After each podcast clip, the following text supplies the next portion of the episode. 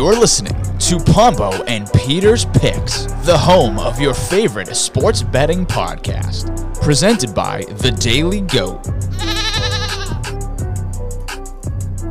Hello and welcome to another episode of Pombo and Peter's Picks. I'm Jason Pombo, joined as always by Peter Alves. Peter, how are we doing? Happy Thursday. I'm getting sick and tired of New England weather, to be honest. Wednesday was cold. Tuesday was so nice. Thursday, I think it's gonna be real nice. Friday will probably be cold. It is what it is. We haven't had much snow though. No, we only had like one day, two days, one day. So Is snow season you think done? I think it is, right? Yeah, yeah, April yeah. sixth. I, I Yeah, think we're yeah, I think we're in the clear. So that's good, Peter. got unscathed. We we got a big show today, Peter. We're gonna hit on a lot of different things. I know last week you mocked me and said no NFL, but I'm gonna have a quick NFL point to start the show. Shocker. Uh, then we're going to talk some college basketball. Uh, March Madness is officially over. Congrats to our graphics guy, Matt Cunha. Um, Rip Peter. We're going to talk some MLB. Uh, like we said last week was opening day. So we're going to talk about that. We're going to get into the NBA as the playoffs are a week away. Uh, we're going to get into all that. We can discuss the new NBA CBA with a couple of different wrinkles from this CBA compared to last year, last time. And we're going to conclude the show by having Dylan of Cheap Talk Wrestling talk about UFC 287. Oh yeah, packed show. Packed, baby, packed. Uh football. Yeah, nice. Never dies. Thought we were gonna, gonna talk about it until with car, but that's okay. I just want five minutes, and honestly, not I won't even need five Hey, minutes. so floor's all yours. I'm gonna just hey, listen. Floor's all yours. Mac Jones is in a ton of trade rumors. Yeah, he shopped around. They're not in the Lamar Jackson sweepstakes. They might be in the Aaron Rodgers sweepstakes still. Mac Jones sucks. Mac Jones should get traded if it's for the right player or for the right price. That's all I gotta say. If they're doing it to draft another quarterback in the first round, Anthony Richardson or whatever his name is, I don't want him. Even Will Levis, I don't want another project.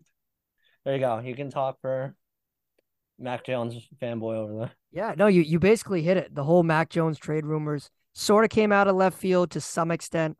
Obviously, it feels like there's a disconnect with Bill Belichick, and Mac Jones, and Robert Kraft. Feels like that triangle is sort of uh, feeling different emotions. It feels like Robert Kraft is aligned with Mac Jones, while Bill Belichick isn't.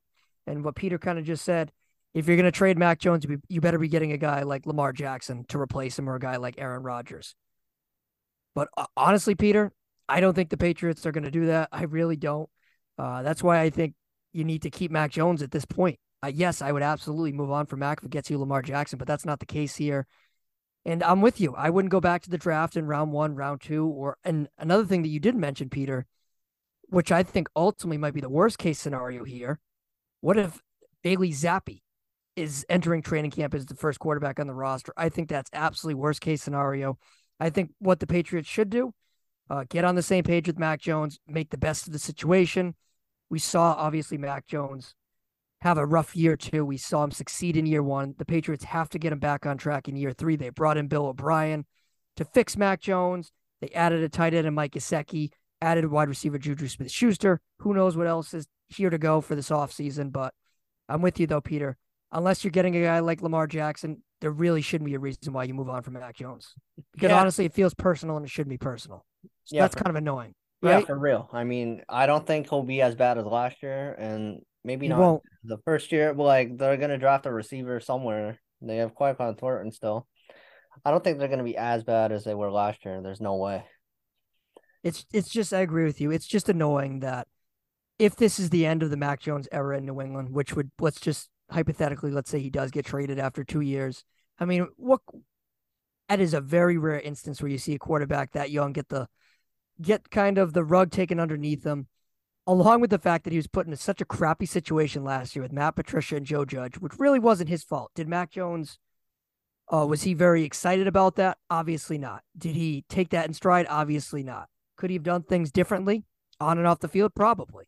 But is that a reason to completely blow up the entire program and enter the season with a new offensive coordinator, a new offensive line coach, a new a new wide receiver one, and then a new quarterback along with that? That's too much change. Uh, and ultimately, I think Mac Jones will be here in 2023. I think there's a lot of smoke. And while I do think Bill Belichick would certainly be willing to get rid of him, I do think Robert Kraft would intervene and say, no, we're going to roll with Mac Jones here. Last year was not necessarily all on him. Uh, and I understand, Peter, I'm a Mac Jones guy. Take my biases out of it all you want. Mac Jones was put in a crappy situation last year, and everybody knew it from the jump. To kind of get rid of him after that sort of situation last year would be a bad look for the Patriots brand, unless you're getting a guy like Lamar Jackson. And then I guess everything's out the window at that point. But far from that, I, I don't see an alternative that gets you uh, in a better situation than having Mac Jones on your roster. I'm sorry, I'm not a Bailey Zappe guy. I haven't been. You want to keep Bailey Zappe around to push Mac Jones? Sure, totally for that. But to have him to people to have him as quarterback one next year and trade Mac Jones wouldn't make a whole lot of sense. So that's my five minute rant. I don't know if I kept it under five minutes, Peter, but it was close. Oh, that's that's pretty good. That's pretty good. Pretty good, not bad. Yeah, and very frustrating. And one last thing to note until football is officially dead. Rips to the best quarterback of all time, Brian Paul Cunha Hoyer. Oh yes, yes. Joins uh your boy. Shocker, but that's okay. Yes, Brian Hoyer heading to Vegas. And that should also tell you something that Brian Hoyer, who legitimately was ready to retire here and become like an assistant coach here, which you already think he was, decided he to was. go decided to go out west, take his entire family out to Vegas instead of coming back here. What does that tell you about the situation down there in Foxborough right now? Well, Not great. Just, he's just another offensive coordinator. Not he's great, Peter. Coach up um, Jarrett Stidham, so and that's a Patriot West, so that is true. We love the Raiders. All right, that's all I got to say here, Peter. Let's move on to some college basketball. I think that's probably a good. I, I was going to originally start the show off by that, but I had to get the Mac Jones stuff off my chest, and it's very irritating. So let's transition to college basketball. March Madness is officially over. Um, it felt like it, it went by too quick for me. I was disappointed, but it ended with UConn winning their fifth tournament in school history. I believe it's their fourth in 20 years. Uh, congrats to you, I guess, for the graphic for picking UConn in the spread and UConn in the over. I was wrong. I had San Diego State in the under. Congratulations to Matt, though. Winning our bracket challenge, beating me. Matt, where's your where's your ticket? Oh yeah, plus twenty five hundred. Big Cat won out so much money on Monday. What, he win like sixty thousand or something? Yeah, he won a ton of money. But yeah, so, Peter, overall, your takeaway, I guess we'll start off with the, the game between UConn and San Diego State. You obviously had UConn winning, so I imagine you weren't too surprised by the result. No, listen, I thought San Diego State was going to give them a challenge, but like every other team that UConn faces, they just steamrolled them all. I don't, I don't get if it's their bigs in the middle or like their whole team, but like, holy crap, it wasn't even a, it wasn't even a competition like that whole time. Yeah, I, I agree with you. I thought San Diego State was going to give them a little bit of a better run. Uh, and while they did, I think, cut the lead down to five with, I think, I don't know, three or four minutes left, that was the closest they got. San Diego State was never really in this game. UConn had it from the jump. Uh, they were the better team. They were deeper. They shot the ball wetter, shot the ball better. San Diego State offensively, that ended up being their ultimate undoing. Uh, defensively, I think they were one of the best teams in college basketball. But offensively, that was the reason why they weren't able to kind of compete and contend with UConn. Uh, UConn, of course, were a five seed in this tournament. Not a lot of people had them going very far. I had a lot, I saw a lot of people actually think they would get upset in round one uh, to Rick Pitino's team down there in Iona, but that didn't obviously come to fruition. So overall, Peter, let's to kind of take a little bit of a step back. Like I said, UConn winning their fifth uh, NCAA men's tournament. Um, do you consider them? So the term I used was blue blood. So blue blood, I guess, can be kind of described as a, co- a collegiate team that sort of um, is associated with basketball and kind of always in there, consistent. They have the coach in order, all that sort of stuff. So would you consider them in the echelon with like Duke, North Carolina, that sort of thing? Sadly, no, because like they're up and down, up and down. They've won four in the last 25 years or whatever you said. I mean, they're the first basketball team in history to win in like three different decades, I think. So, no, but I mean, we should because UConn, when they're on, like they can just win the whole thing. They're like the Giants, and just whenever they make the tournament far, they just make it all the way through. So I mean, no, even like around here, I feel like it's Providence College and nothing else, even though UConn's right there too. But mm. maybe maybe we should take them seriously. I mean, I, I know yeah. nothing about their coach. You probably Bob Hurley about that, yeah. You know where he used to coach? No, uh, Providence. No, close. You all right? You're uh, should know that. Yep, you should have known that. L. Peter. But I, I honestly, I'm starting to lean towards having them in that category. You know, they had a Jim Calhoun, uh, who everybody knows, legendary college basketball coach. They had Kevin Ollie in, who won that championship. I believe it was with Kemba Walker. And now they have Bob Hurley, and they've been able to sustain success. I understand they've had some down years, similar to like the Red Sox in a way, where like one year they're in first, another year they're in last. But it's tough to argue the scoreboard, and I would I would put them as a blue blood program.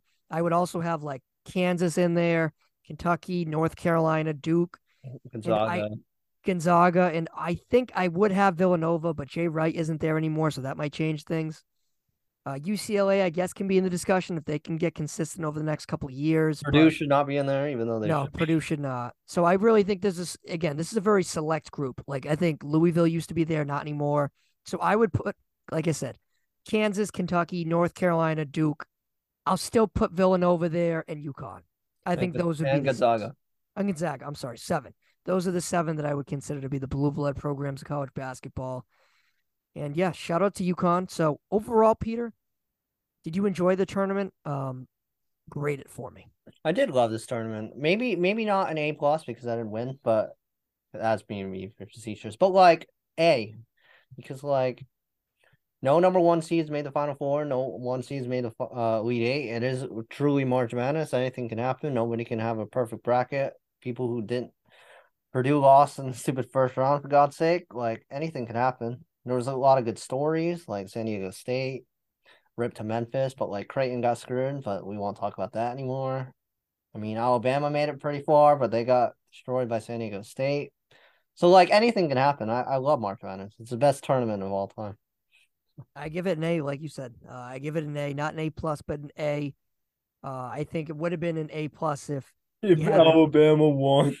no, I mean sure for my, I guess for me, but if you had another blue blood in there in the final four, so if let's say a Duke went far or a Kentucky, I think that would have made it a little bit further. But then I guess it takes away from the Cinderella story, um, which we saw a couple different teams. I guess you could argue were the Cinderella story of the tournament. FAU probably would take the cheese on that one uh, as a nine seed getting to the final four, and they would have been the as a. I don't think a nine seed's ever won, so I think they would have absolutely made history there. Uh, we saw other teams kind of get far that were, I guess, lower uh, lower seeds. I should say higher seeds. So it was a good tournament. I give it an A. It had the upsets. It had the blue blood dominance in UConn. Uh, it had some other teams get far. It we had uh, some buzzer beaters. It was it was a good tournament. I'm very upset it ended. Yeah, I love I love the tournament, honestly. And everybody go to UConn. Everybody go to Connecticut on Saturday. You know who actually will be there on Saturday? Who? Uh TJ. There's no way he won't be. Either by himself or for the news. So I don't. I don't think he's gonna be there. no no way. I don't believe he's there. No No, I way. don't, I'm. I'll let because I feel like you definitely would have told me that. I don't believe he's there. Ah, I hope- I don't believe so, Peter. I think he. Uh, I think he'll be. I I think he's he'll be WrestleMania out, and I, I don't think he will. I don't think he'll be there. All right, all right, all right. Maybe I'm wrong. We'll, we'll For the check- news. It's not for him, but it's for We'll have to check the social media in a couple days. Yeah, have fun at Hollywood, bud. All right. So let's. Tr- any other college basketball thoughts before we move on to some uh, Major League Baseball? I mean, is the Alabama guy going number one? Brandon Miller. No, he's gonna be. No, Wembanyama's number one, dude. Get with it. Oh yeah, yeah, yeah. That's right. Miller's gonna be probably number three. Is that UConn three. guy, uh, the center, eligible? Uh, he's out. Yeah, you can be eligible at any time. I don't know if he's necessarily a lottery pick. I haven't done it. I'm more focused on the NFL draft right now than the NBA draft. So Fair, fair, fair, fair. give me a rain check. But I do know Brandon Miller will be a top three pick. I've seen him mocked third overall, some second overall. So uh, I do think he's going to be a top three pick. Not first. That Wembanyama, Victor Wembanyama, he's number one, and it really isn't close. Have you seen any of that guy? No, I've not. That guy is I'll have to look him Absurd. I'll have to look him up before Like, show. I know, like, remember how the hype surrounding like Zion Williamson a couple years ago? Yeah. I think this guy will be better than Zion, Oh, well, I mean, all he has and he actually plays. So Yeah. we'll see how he ages, though. So who knows? Uh, all right, let's move on to some MLB talk. So, Oh, wait, opening, that's the seven foot. Like, sorry, that's like the seven foot three guy that can shoot. yes, Oh, yes, I have heard about him. of course you've heard of him. Who hasn't heard of him? Yes, of course. Uh, let's move on to some MLB stuff. Opening day was what last what, Wednesday? Thursday. last Wednesday. Last Thursday. I don't know. Whatever it was. Last Wednesday or Thursday. Uh, so again, we're a week into this.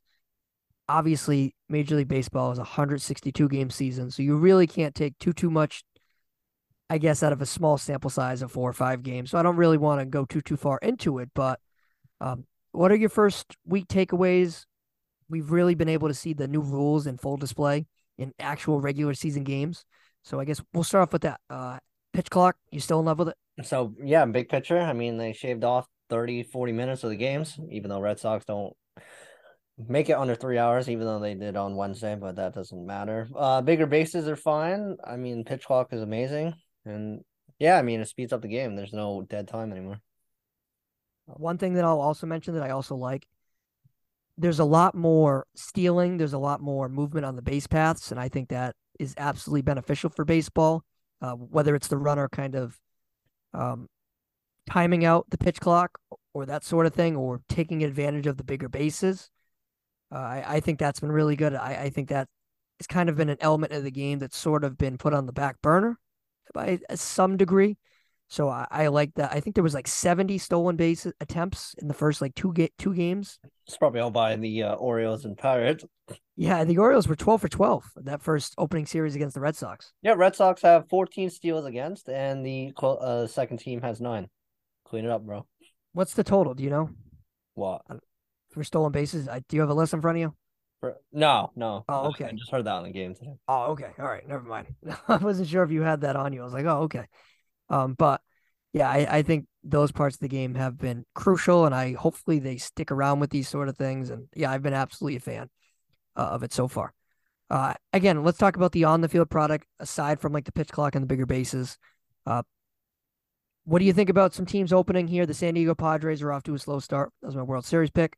Yet teams like the Milwaukee Brewers, who we'll call it had middling expectations, have really played extremely well.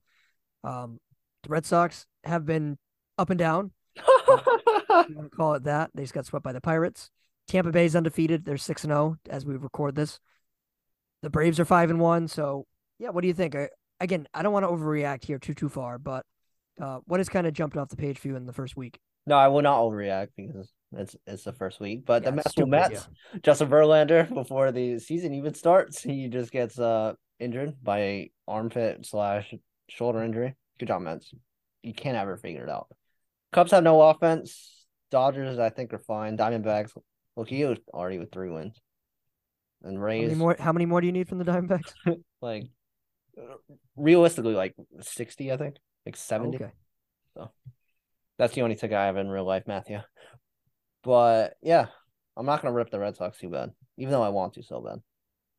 Are you worried about the Pirates? I think I'm. I'm sorry, not the Pirates. The Padres. They started off, I think, what a win three. No, uh, no one and two, and they're they're three and three now. no, not not really. Unless somebody like gets hurt, it's Yeah. way too early. It doesn't. Agreed. The only way, only reason why you should be, if you're a team, bugging about the first couple weeks is injuries. Like for example, you're the Mets and Justin Verlander is banged up. That's an issue. I'm trying to think of other injuries that have sort of happened in the first week. Chad, uh, Ches, Ch- Chisholm. Yep. Uh, Wednesday. Who? el- Somebody else got hurt, didn't they?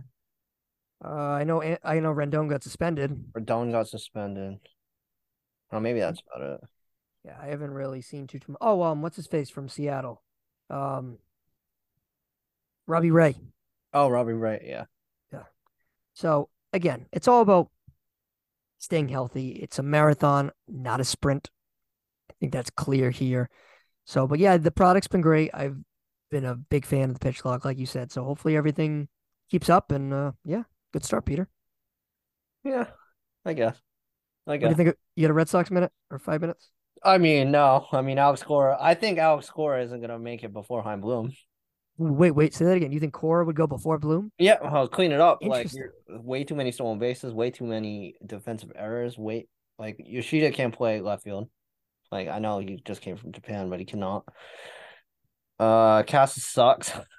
Take a ball first base. Because he took a picture with me. every single pitcher can't throw the a strike like at all. Oh, Tanner Ho, Tanner Houck. Yeah, yeah. Well, I mean, they gotta send two people down because Whitlock and Bello is coming back real soon. Yep. And uh, yeah, there's no offense. There's no anything. Devers is the only one that's contributing. And Oh, Duvall, man. well, uh, okay, okay, but he's not gonna be that forever. No, but I think he can get you 30 home runs. I believe that. 25, 30 home runs. I agree with you what you said. And yeah, I'm not overreacting. Uh, I'm not. No. I'm not overreacting. This is what I think they are anyway. They're about a 500 team. That's how I kind of viewed it.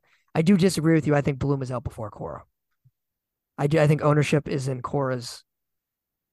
They they, they are an alignment with Cora. Remember how we talking about how Kraft was in alignment with Mac? I feel like ownership, Red Sox ownership is aligned with Cora, and I think Chaim Bloom would be the scapegoat. But these are the these are the wins that you have to win.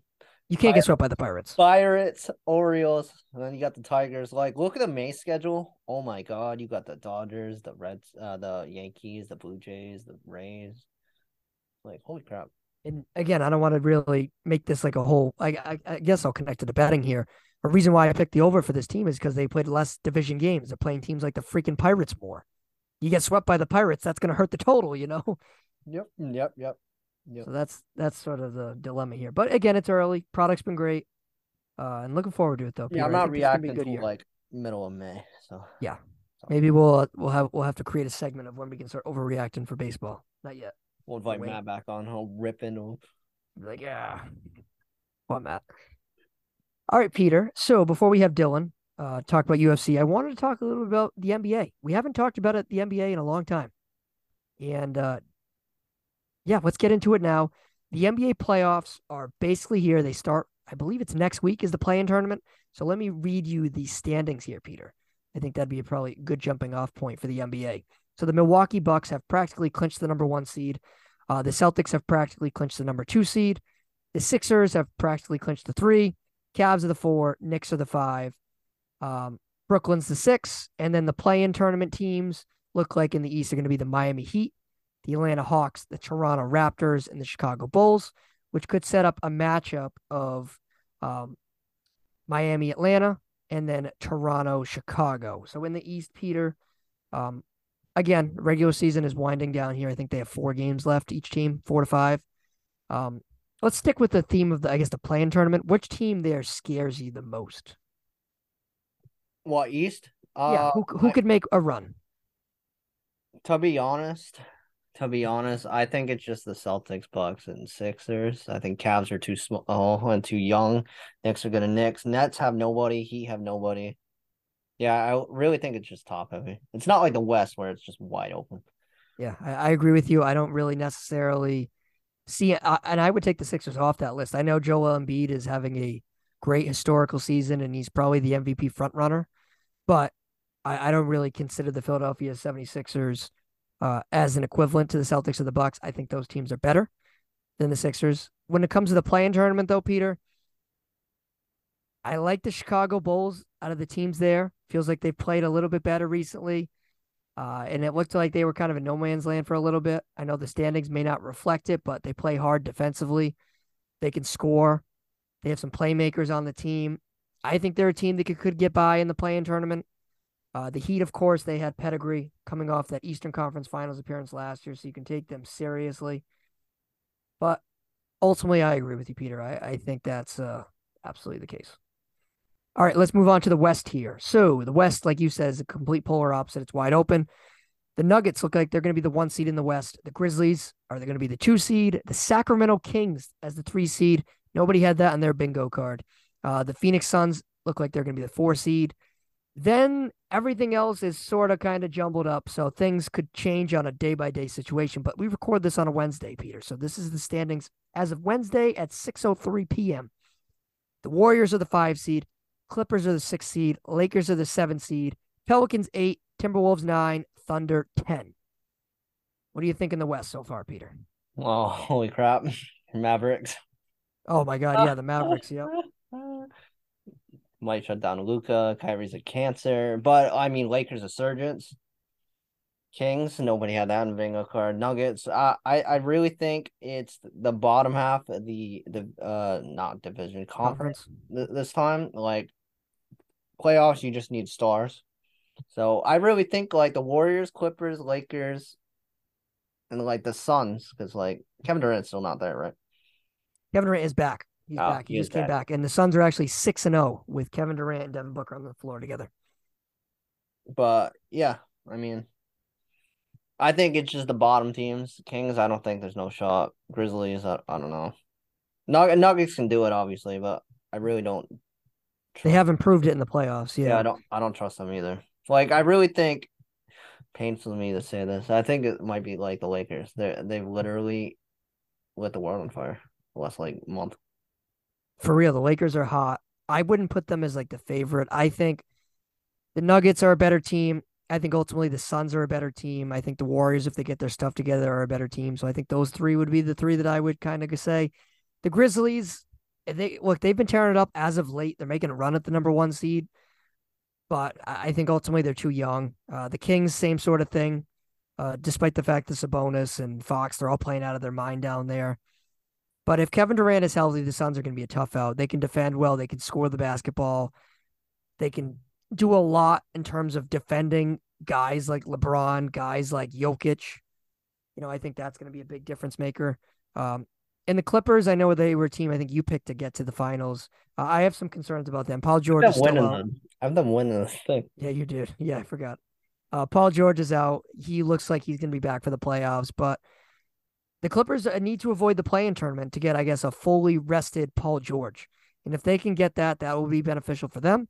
But the Lakers are scary, Peter. Like you said, they're on a four-game win streak right now. Uh, they have a big game tonight. Uh, tonight, meaning Wednesday night. Uh, so we'll see if they're able to kind of convert on this back-to-back situation.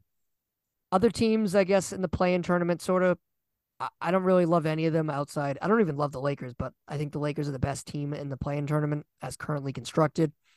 I would probably have the Pelicans as the second best team. Uh, I love the Thunder in the future. I think Shai Gilgeous Alexander, Josh Giddey, they're great players. I think they're going to be a real force of nature in the West in the next couple years. There's obviously a year or two out. Um, so they're not going to make too much noise. I think they'll probably get bounced in the playing tournament. But I like how the West is wide open while the East is sort of kind of a two team, a two to three team race. The West feels like it could be four to five teams. Yeah, what what should be real fun. Yeah. I'm, I'm sleeping for the East until the Eastern Conference Finals, and then Celtics better be there. Or holy crap! I hope so. Even though I don't think they're gonna be anymore. you don't think they're going to be in these finals, are you going to pick Philly over them? I mean, I did in the beginning. You did in the I- beginning, yes. Yeah, I like Clippers, but I mean, I, I don't know. Like that game on Wed or Tuesday. Yeah. Was without Jaylen Brown. You let Joel Embiid do whatever he wanted. I think that's what the Celtics are going to do. They're going to give Embiid whatever he wants, and they just got to they're going to stop everybody else. I think that's kind of the goal when you're defending Philly. So speaking of Embiid, you have a strong opinion on who the MVP should be. It's been a really polarizing topic in the NBA. Uh, originally, start off the year, I had Giannis, and I forgot who you had. Did you have Embiid? Yeah, I had Embiid. Good for you. You had Embiid. Where's that ticket? Yeah, Where's that ticket? that's Ah. what you should have said. I know. Where's your ticket? And, I, I've been pretty good at nailing M- NBA MVPs.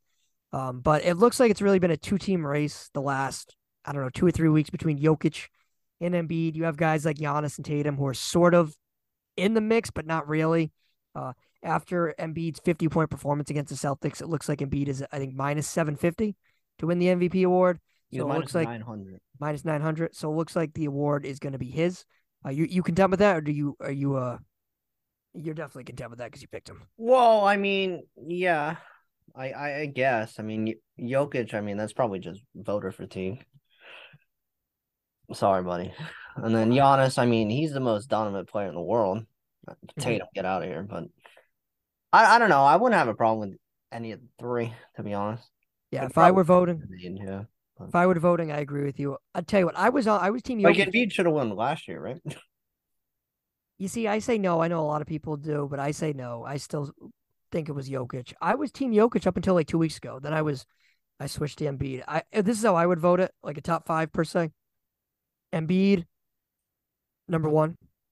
Jokic number two, Giannis three, Tatum four, and Donovan Mitchell five. Those would be the those would be the top five guys that I think would be the top five finishers. I'm not a Shai Gilgeous Alexander is somebody that has kind of popped into convos, but Oklahoma City Thunder is a 10 seed right now, so they need to be contending to have his name in the discussion. So He will be there eventually. yeah, next year maybe he'll be my pick. Who knows? All right, Peter. So let's talk. The last thing about the NBA I want to hit on is the new CBA that's sort of kind of been approved that no one's really talking about because it kind of happened overnight. I think it was between Saturday into Sunday night. Uh, the owners approved it at like 3 a.m. Sunday morning early. Uh, and I remember I was texting you about it, and you're like, "Holy crap! I didn't even, I didn't even realize this." So, uh, again, I'm not going to kind of bore you with some of the uh, non-exciting parts, where whether it changes like contracts and that sort of thing, and the salary cap. There's a couple things I want to mention. First and foremost, the NBA will introduce an in-season tournament that's likely going to be a part of the 2023-2024 schedule. So again, this is all we're all waiting on if the players are going to accept it, and the players are reportedly expected to accept it. But um, this looks like this could happen for the 2023-2024 season. So this is how it would go, Peter. So I'm reading off from hoopsrumors.com. The first round of the tournament will be part of the regular season schedule. So will the top with the top eight teams advancing to a single elimination event. Uh, then the final the quote, final four will be played in a neutral location. Uh, they were said in Las Vegas could be a reported site. Um, NBA teams are expected to initially have 80 regular season games on their schedule compared to 82, so that's different. The leftover games from the teams that don't make the single elimination portion of the in season tournament would be scheduled at a later date, while the two teams that make the final for the tournament would end up playing 83 games. So you would get incentive to advance because you get more wins. You know what I mean? So the prize money for the in season tournament would be $500,000 per player. So the in season tournament in this country, in any of the major sports, is pretty, I should say, um, a foreign, I guess, discussion. It happens in soccer. It's a big thing with soccer and globally, Europe in Europe and all that sort of thing. It's it's common. But in the US, this is different, and this is something Adam Silver has been trying to instill for the last couple years. So are you on board with this in-season tournament? Do you think it's a good idea or do you think it's stupid? No, I mean it's dumb. Well, what's stopping people from not doing it? Well, Five hundred thousand dollars. You need LeBron. What do you need five hundred thousand for? If you're whatever, like name any good player that will probably sit out. When is it going to be during the All Star break or something? Or- No, like it's going to be in December. December. Yeah, so it's going to be in December, but it's going to be part of the schedule. So your the schedule is going to come out, and the the who your opponent is going to be on that schedule. So you have to, there is incentive because it's just a regular season game. Oh. So I guess you can kind of look at it that way. I agree with you though in terms of, I think the players are going to be like, eh, like, Like, they should have said, you're gonna guaranteed make the play-in tournament, or you're gonna guaranteed, I don't know, a playoff spot or something. Or Yeah, no, that's not a bad idea. Or I guess they're using it as, hey, you get an extra win. But ultimately, could that, how is that going to, you know what I mean? How is that really going to be uh, a big deal for some yeah, of the teams? right. If you're like the Bucks or whatever, you're like, yeah, I don't need a win. Like, yeah, like we're, we're the number one seed right now. So Yeah. it doesn't make too much of a difference. But maybe, look, maybe that things are going to kind of turn and everyone's going to enjoy it. But we'll see how it goes, if it even comes to fruition. Um, but it, all accounts, it is going to happen. Uh, the like Woj just tweeted it. The games are going to be baked into the schedule, so it's going to happen. So it's just about whether people are going to enjoy it or not. So that should be interesting. Uh, other thing, Peter, one other thing I wanted to mention here. Um, I guess two other things I wanted to mention. One being uh, All NBA and postseason award voting. Uh, two major changes with that. With that, players are going to need to appear in a minimum of 65 games to be eligible to earn postseason awards like MVP and so on. Um, and players would reportedly have to log in at least 20 minutes in at least 63 of those games to count. Uh, when it comes to All NBA teams, they're now going to be positionless uh, rather than two guards, two forwards, and one center. And again, I'm reading off hoopsrumors.com. So are you okay with that? good. Nobody can moan and complain that like somebody got screwed, like one of the centers got screwed and beat or whatever. Like I love that. And then no load management to an extent, I guess. Like Yeah. if you want to win MVP, You want to be all NBA, you got to play. yeah. If you want to be all NBA, LeBron or whatever, like you gotta play. So then there's like bird rights and crap that I don't understand. Hey, I'm not gonna. I'm not gonna read it. I'm not gonna get into that. no. associated with all NBA and stuff like that, a rose rule, which I don't understand. But yeah, I mean, if you want to get those, like, I know that's extra money at the end or something. But It's true. Like for example, if Jaylen Brown, uh, here we go. I'm just saying, if Jaylen Brown makes an All NBA team this year, right? He could make an additional forty-five million dollars if he re if he re-ups with the Celtics. I think it's forty. I think it's even more than that. I think it might be sixty-five, whatever it is. But the thing with this year's All NBA is it's still the archaic like two guards, two forwards, and a center. And today's NBA is positionless. I've been saying it for years. It's really the NBA is basically three positions now: ball handlers, wings, and bigs. That's what the NBA is now. Nobody really cares if you're a center, a power forward, a shooting guard. Like nobody really gives a crap. NBA is positionless. That's how the game is played now, and I'm glad that the All NBA is going to reflect that now. For example, you have a guy like Jaylen Brown who nobody really knows what he's categorized as. Is he a guard? Is he a forward? Well, he's a forward, but he's a guard. Like exactly, like that's a big deal because if he's a guard, he has a a, a lesser chance to be all NBA because there's better guards. If he has a forward, he has a better chance. You, you know what I mean? Instead, now it's going to be all NBA where it's positionless. Where are you the are you a top 15 player in the league or not? Like it's it's cut and dry now. So that's good. One other thing I want to mention, Peter, that I think is kind of cool.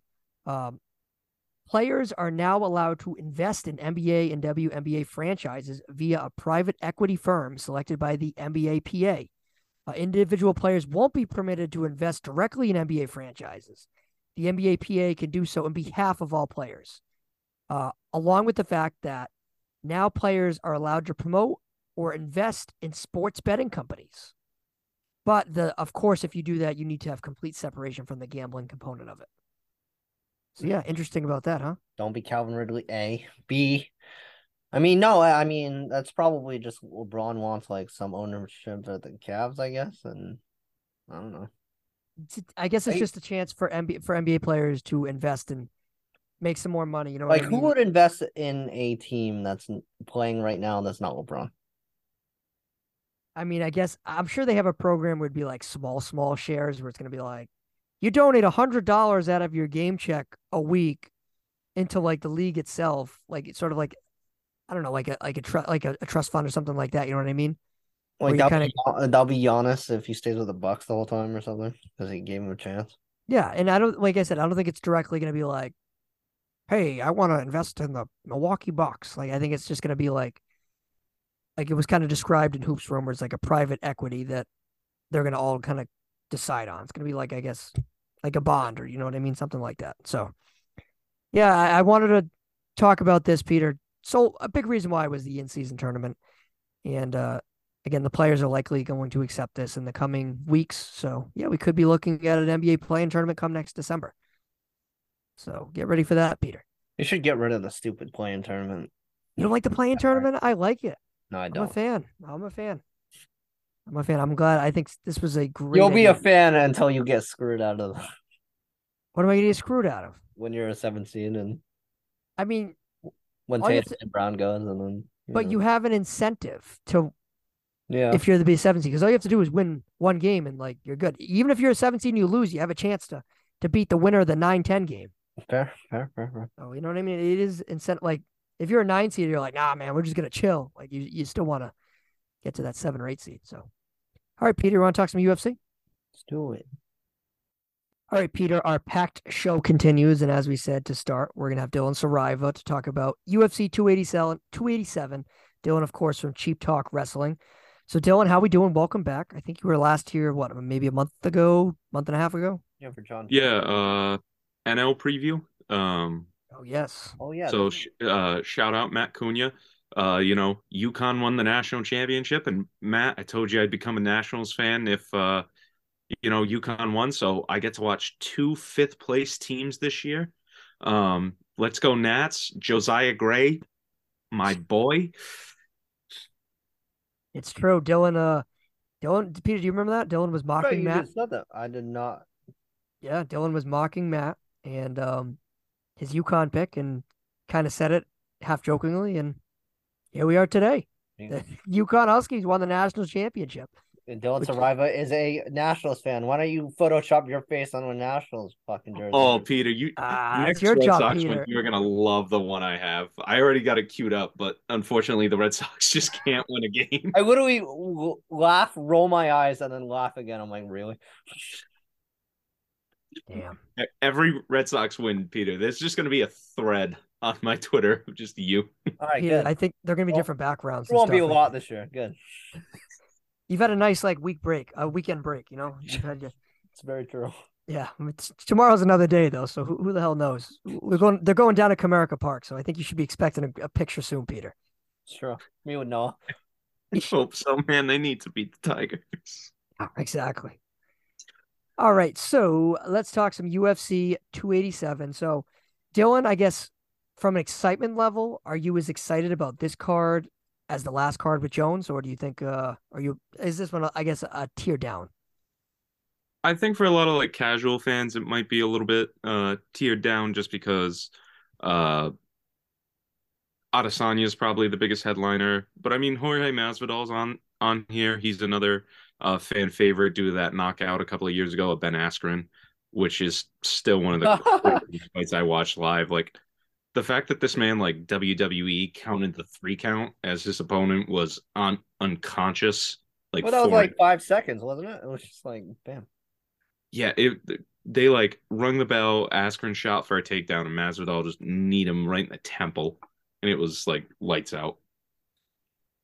So yeah, I, I agree with you though in terms of the uh I should say like the level of interest from some people compared to the Jones fight. So it felt like everybody was jacked up to see Jones. Uh, to me anyway, it felt like everybody was into that. But like you were saying before we started recording, there's a lot of underrated fights here in the prelim along with the main card. I know there was this fight specifically you wanted to talk about in the prelim card. So get into it. Yeah, so uh, the featured prelim on this card is uh, Chris Curtis versus Kelvin Gastelum, 185 pound middleweight fight. Uh, Kelvin Gastelum, former title challenger, um, and has been around with the elites of 185. You know, kind of in the past couple of years, has started to hit that crescendo in his career. He's a little bit older, um, you know, but I still think he has the ability to win fights and facing someone Curtis who's on a little bit of an upswing. I think if Gastelum, you know, can pick up the victory here, uh, it's a huge momentum boost. He can argue for a bigger name opponent in his next fight, um, and maybe make a good uh, deep run at 185 with everything going on right now with Pereira and Adesanya. So who do you I guess who would you pick for that? So I actually like the underdog. Uh, I like Gastelum a little bit. He's currently uh, a plus 135 underdog on most sports books. Uh, Curtis a minus 160 favorite. Um, but I think it's almost like a pick 'em at this point. Like I know he's slightly an underdog, but I, I just think he can end up getting the win here. Interesting. So Dylan, he's an underdog. We're expecting to see the ticket on Saturday. Peter, what do you think? Do you got a, a strong opinion on that one or no? I do not. I have no idea who any of those. Peter people has are. no I'm not gonna that. lie. I will ride with Dylan. Dylan, uh, throw me a UFC parlay on Friday, and I will do it. Oh, look Alright, at that. alright. Look at that. I'll throw you a little something. Peter has spoken. That's good, Peter. I just wanted to I'll get your opinion. Peter. ticket, Jay. You, Ah, you don't know. you- Where's your Embiid MVP ticket? Where is it? That was before uh, Mass was legalized gambling. So Yeah, don't give me that excuse. That's where's crap. your Jokic two years in a row? the same place where your Embiid ticket is. Yeah. Not here. All right, so let's get to the main card here. Uh, and Dylan kind of talked about it before we started recording. There's two or three fights here uh, that he expects to be some great ones. Uh, well, I guess we'll start off with uh, who do you want to start with here? Um, you want to start off with Gilbert Burns? You want to start off with that fight? Sure, yeah. So this is uh the co-main event. It's actually the biggest gap between the favorite and the underdog on this card. Uh Gilbert Durinho Burns currently a minus 450 favorite. Uh Jorge Masvidal plus 350 underdog. Wow. So I mean for MMA wise, I think that's like a, a huge discrepancy. Um and it, there's some reasoning behind it. I mean Masvidal is on a three fight skid. Uh he hasn't fought in over a year. Um, but one thing that really, really is a great part of his game is he has just one punch power, uh, one you know shot, as everybody remembers from the Askren fight. Um, and Gilbert Burns right now, kind of in a little bit of a weird uh, medium, you know, um, coming up or you know, kind of facing someone who's a little bit further down the rankings. Uh, you know, came off a loss in a title victory or uh, title defense when Kamaru Usman was still champion, and now currently having to find his way back around in 170 with the whole Colby Covington's getting a shot, uh, kind of a thing here. So interesting fight here. I understand the discrepancy, but I, I just can't count Masvidal out. But it's it's kind of easy here. I would I would probably take the minus 450 favorite. It it just kind of feels that way.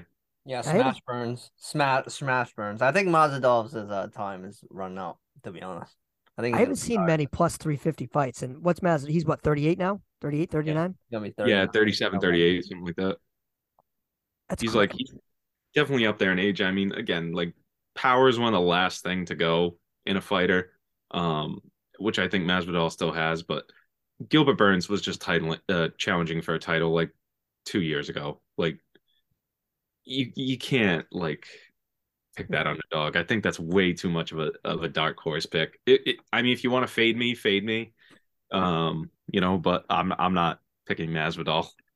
I can't believe how much of an underdog he is. Uh, I under, I agree with everything that you and Peter said, but I'm just surprised. Plus 350 is a huge number, especially when it's UFC. There's very rare instances in which you see that big plus 350 number there. Uh, and again, I don't know what the history in terms of like a trend for being that much of an underdog is in UFC. Peter, I guess you would know. Do you see any correlation with big underdogs and winning It's or losing? probably somebody versus Nunes or somebody versus Rousey back in the day. Well, yeah, who I was think it? Yeah. I think when Holm KO'd Rousey, she was like a plus seven fifty Oh, underdog, yeah. which is like ridiculous. Yeah. But that's crazy. I mean, but I, Well, I, I, don't think want I don't want Mazadov to retire until he faces Covington one more time. Even though he'll get destroyed, but like that that's hardcore real life beef. So, all right, and what? There's two more fights you want to hit on, Dylan. Which one was it? It was the um, the Christian Rodriguez one, right? yep. Uh, so he's facing probably, I would say probably a top three prospect in MMA right now in Raul Rosas Jr. Um, I think he's only like 19 years old. Uh, he's wicked, wicked young. Um, but he's gathered so much attention. He's actually still only 18. Um, so stormed on to attention on the Dana White Contender Series. Uh, had his first fight a couple of months ago and won in like 36 seconds on a you know main UFC pay per view. So this kid is kind of just captivating the sport right now. He's such a crazy um, talent, and to be able to pick up a win in 37 seconds is is pretty impressive, especially a submission. Um, and he currently, I think they were saying, so he fights at bantamweight, which is 135 pounds. Uh, for anyone not familiar with MMA, but he walks on. He only walks around at like 138 pounds. Like he really doesn't have to cut that much weight um, to make weight, which is incredible. You don't really see guys doing that. So who do you like in that one? I like Rosas, man. I think I think you got to ride the hot hand. I mean, Undefeated, right? yeah, seven and zero, undefeated. Christian Rod- Rodriguez, obviously a great prospect as well, eight and one in his pro career. Um, but Rosas right now, slight favorite at uh, minus one ninety, and I think it's it's a worthwhile pick.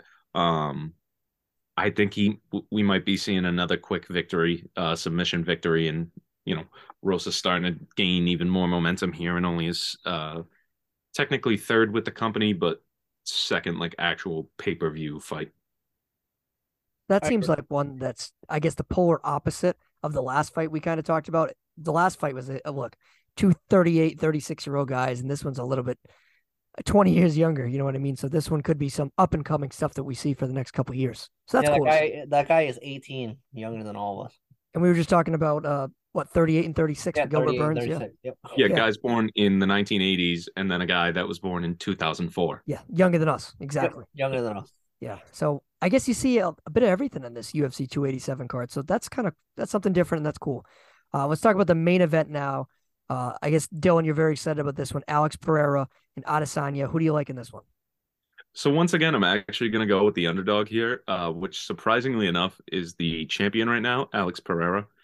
Um, and for two reasons, I'm I'm going to go with Pereira. A, I think it's just one of those things. He has Adesanya's number. He is the Khris Middleton versus the Celtics of of MMA. He just for whatever reason has Adesanya's number. He's 2 and 0 against him in professional kickboxing. And then like we saw in the last fight, uh he knocked him out in the 5th round. So that's part of it. And then B, the champion in an instant rematch is currently 11 and 3 uh in like all time like instant rematches in the UFC the champion is 11 and 3 so the odds are just not in Adesanya's favor um so I just think like a he has his number and B just history speaks for itself I would go personally with Pereira here Peter, do you agree with that? I mean, no? I agree on that because Ade- Adesanya when he lost versus Pereira the first time, that, that, the whole world was shocked. So I, I won't be surprised if he does it again. But I mean, as UFC, not saying it's like rigged or anything, but like you want Adesanya to win, right? I would say he's better for the sport. Yeah. Um, he's definitely the more popular guy, which is why I think he's he's currently kind of favored. Oh yeah, because everyone's like Adesanya, I know who that is. And I think like he's he's very, very good. He he rebounds well. Um, you know, you don't really see him get put in a lot of bad situations. And he almost he almost knocked out Pereira in the first Yeah. fight. I think that's why these odds are so close. I mean, if you look at it, Adesanya's a minus 155, Pereira's a plus 130.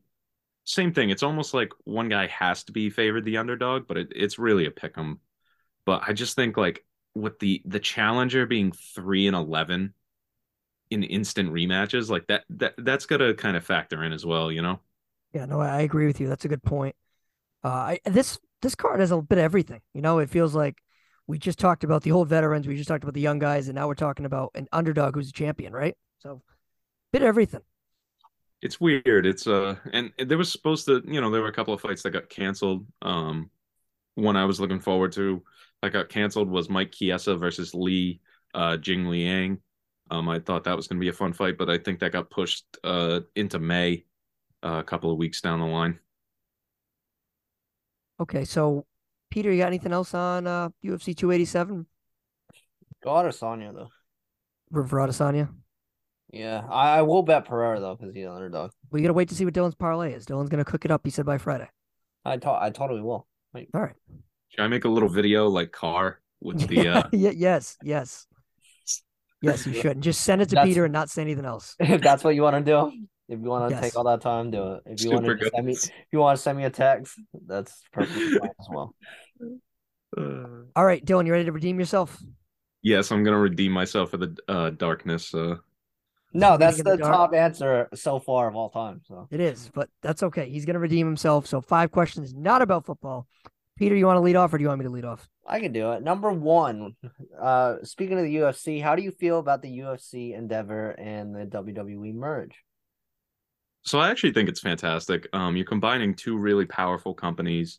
Um, they've kind of had a working relationship in the past uh, with crossover guys like Brock Lesnar.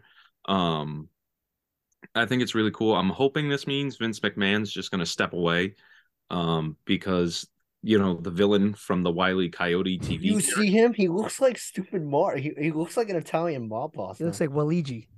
he does. kind of, yeah. Uh yeah, so I think it's cool. Um currently the net worth between those two companies is 21.4 billion dollars. Um so that's just a ridiculous amount of money. So it's it's cool. I'm I'm hoping you know Vin, Vince just steps back like way way way way, way back. I, I agree with Dylan. I think it's a good decision. Uh, question two. Sticking to the theme of wrestling, what were your, I guess, uh, takeaways from WrestleMania? Hate it. Night it. one. Ooh. Acknowledge him. Acknowledge. Acknowledge him. Ah. Night one, great. Night one, fantastic. 8.75. Night two, 5.2. oh, Is if it you could have because bet of- that, I would have smashed So The- Roman Reigns was plus. What did we say? Five fifty. Four five fifty. Yeah, four fifty, five But fifty. Dylan, are you just pissed about the Roman Reigns thing? Is that what it is? So uh, I'm pissed on the level of like obviously like WWE is is scripted, the winner, they know Yeah, who's yeah. going. Of course. Wait, it's big. No way. But Dude. like WrestleMania and, and I'm I'm the big like history nerd on CTW for anyone who doesn't listen. Like WrestleMania has historically been like a big thing for for the babyface and you know kind of sending the fans home happy. And the idea that like they need to make Cody quote unquote like struggle or or you know, they swerved us because everyone was expecting Cody to win, I think is just absolutely ridiculous. And again, we know now reports later that Vince McMahon was involved in the creative process for it.